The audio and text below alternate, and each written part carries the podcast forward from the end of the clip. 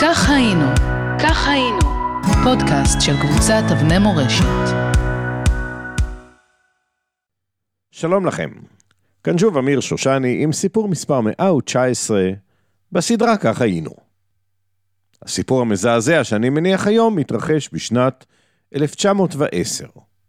התאריך היה 16 בדצמבר, היום היה יום שישי בשבוע, ופרשת השבוע שעתידים היו לקרוא בבית הכנסת הייתה פרשת וישלח.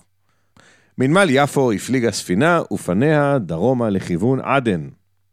בין נושאי הספינה התערבב גם אחד, רב, חכם ספרדי, אליעזר בן יוסף שמו. באמתחתו נשא אסופת שאלות הלכתיות מהרב קוק אל אנשי הקהילות היהודיות בתימן. נשמע בנאלי? קבלו אפוא טוויסט בעלילה. הרב בכלל לא היה דתי, קל וחומר שלא היה רב, אלא עסקן פוליטי. חכם ספרדי הוא לא היה, מכיוון שהוא נולד באוקראינה. אליעזר בן יוסף היה שם בדוי, שהוא בחר לעצמו על מנת להטעות את הקהילה לחשוב שהוא משיח בן יוסף. וקובץ השאלות מהרב קוק לא היה אלא סיפור כיסוי שיפתח לו דלתות אצל ראשי הקהילות. הרב במרכאות הגיע לעדן באמצע חנוכה. שבועיים הוא התארגן, רכש לעצמו רכב, רכב עלק. חמור, בטח, חמור, מה חשבתם? לימוזינה?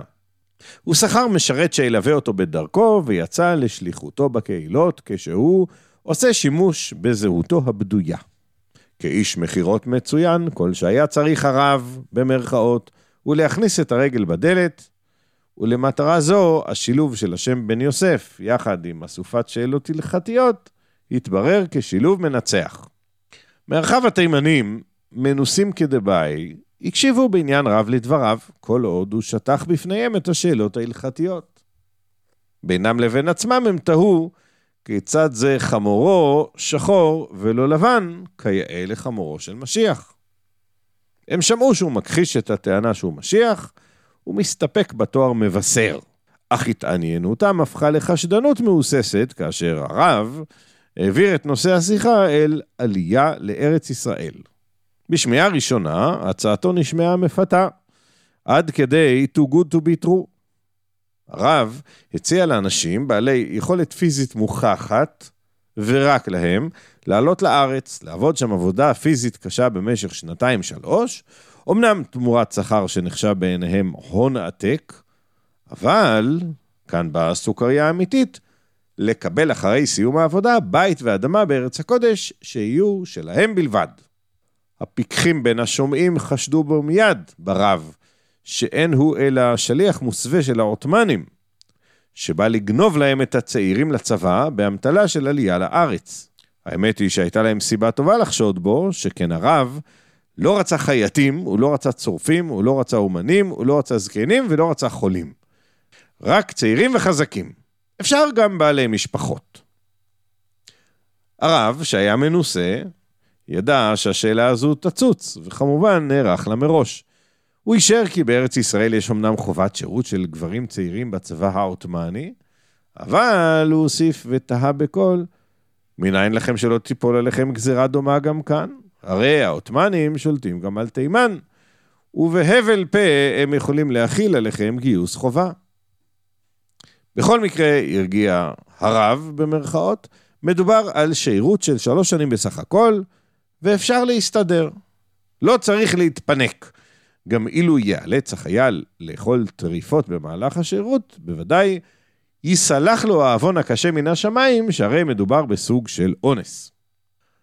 לפני שתעלה השאלה הקשה הבאה, איגף הרב את המתנגדים והזכיר להם שאבותיהם עשו את הטעות ההיסטורית כאשר לא שבו לארץ ישראל לאחר גלות בבל.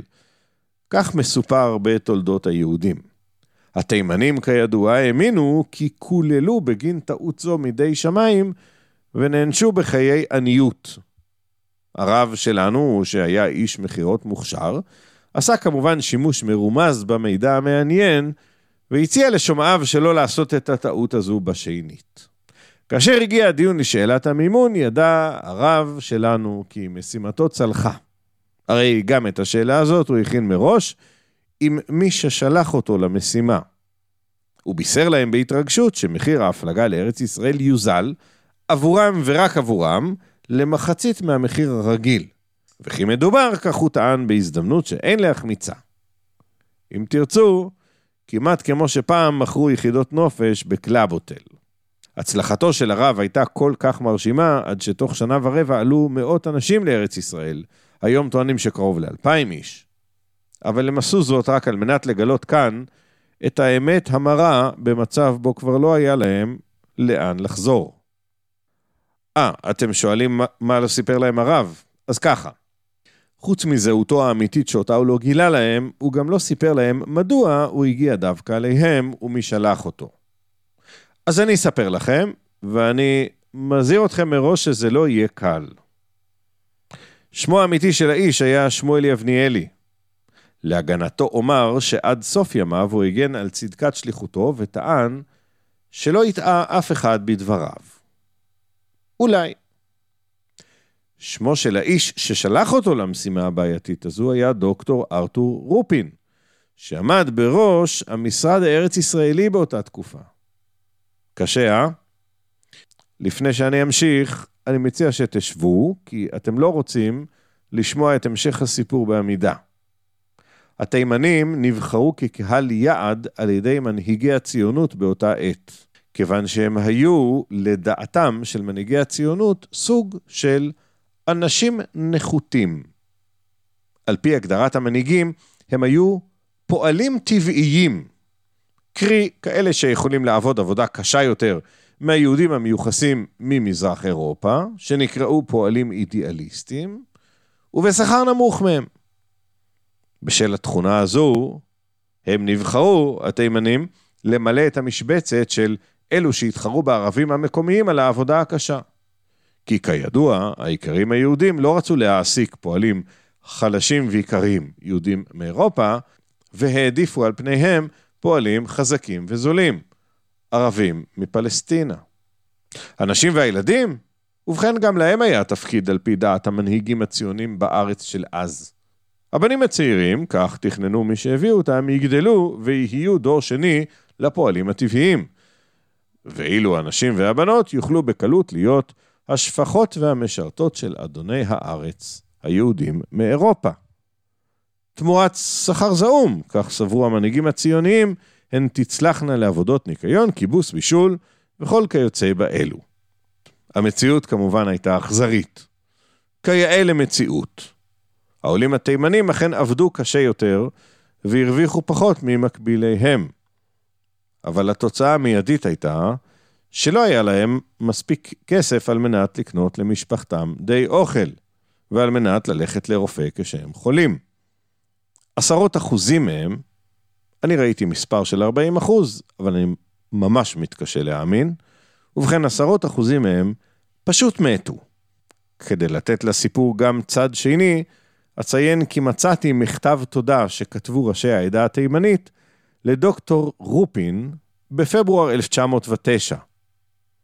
מעניין האם הם היו משנים את ניסוחו אילו ידעו מה היו דעותיו עליהם. כך היינו, כך היינו, פודקאסט של קבוצת אבני מורשת.